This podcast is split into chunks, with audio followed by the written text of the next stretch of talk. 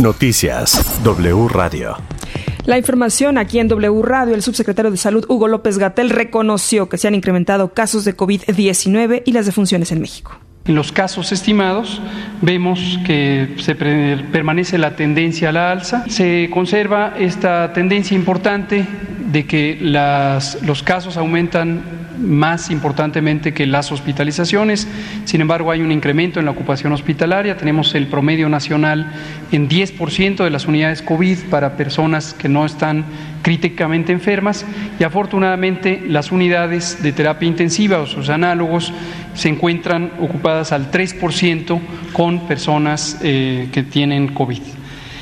Las defunciones han incrementado eh, ligeramente, tenemos ahora un promedio diario semanal de 12 defunciones, que es un incremento eh, que empezó a ocurrir en la semana 24. Dijo que hay vacunas disponibles para las personas más vulnerables. Aseguró que los casos más graves de esta ola están siendo las personas no vacunadas. Recordar es a la población que tiene enfermedades crónicas o las personas adultas mayores siguen siendo las personas con mayor susceptibilidad. De hecho, el análisis que hacemos sobre las personas que lamentablemente han perdido la vida en relación con COVID, vemos que prácticamente el 70% de las personas que fallecieron por COVID tenían alguna eh, enfermedad crónica asociada. Cerca del 70% también eran personas adultas mayores y 66% eran personas que no se vacunaron. Entonces volvemos a ver lo que se identificó durante la cuarta ola, es una epidemia donde el daño grave sigue siendo mayormente en personas no vacunadas.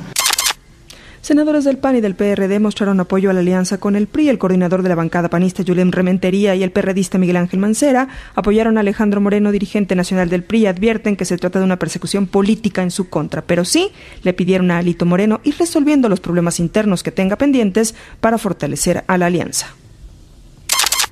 El PAN exhortó a la Suprema Corte de Justicia de la Nación para que resuelva de forma expedita las controversias pendientes que tiene en Tamaulipas. En una carta dirigida al presidente de la Corte, Arturo Salívar, diversos actores políticos del PAN expusieron que el tema lleva más de un año. Enfatizaron que hay discrecionalidad y dilación, ya que le corresponde a los congresos locales determinar si pueden perseguir a una autoridad local que tiene fuero, como lo es el caso del gobernador Francisco García Cabeza de Vaca.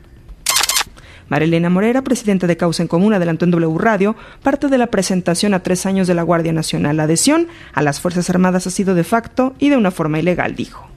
Los principales hallazgos que tenemos es que les han dado, pues no solamente las 43 funciones que tenía la Policía Federal, sino que además han sumado al menos 227 atribuciones que son civiles a las Fuerzas Armadas. El segundo punto que te comentaría es que según eh, el informe que tenemos, hasta abril de 2022, la Guardia contaba con 104.832 elementos. Pero de estos, en realidad, solo pertenecen a la Guardia 20.000.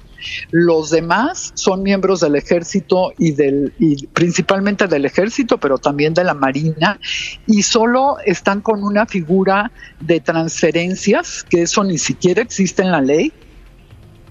Dijo que es peligroso el uso que se ha hecho de la Guardia Nacional, la, la militarización es real y la Guardia Nacional ya es un elemento más de las fuerzas federales del país el uso político de la Guardia Nacional y las Fuerzas Armadas, porque no me dejarás mentir, las declaraciones del general secretario pues han tenido un posicionamiento completamente en favor de un proyecto político en curso y no va en concordancia con el proyecto de México. El huracán Boni se fortaleció a categoría 3. Se prevén lluvias intensas en Colima, Guanajuato, Guerrero, Jalisco y Michoacán. Lluvias muy fuertes en el centro de la República y el sureste del país. Boni se localiza al sureste de las costas de Jalisco y Colima. Se prevé que el viernes haya pasado por todo el Pacífico mexicano. En información internacional, la renuncia de dos ministros de primer nivel a Boris Johnson en el Reino Unido. Hoy renunciaron los secretarios del Tesoro y de Salud debido a los escándalos que han sacudido al gobierno del primer ministro. Advierten que el primer ministro Boris Johnson no ha tomado la dimensión real del escándalo sexual protagonizado por el número dos del Parlamento. Ambos advierten que una forma de operar de Johnson debilita a su partido y a sus decisiones. Recuerden seguirnos a través de wradio.com.mx, también en la aplicación de W Radio y en la cuenta de Twitter, Facebook e Instagram de W Radio México. La información, Carlos. Toda la información en wradio.com.mx.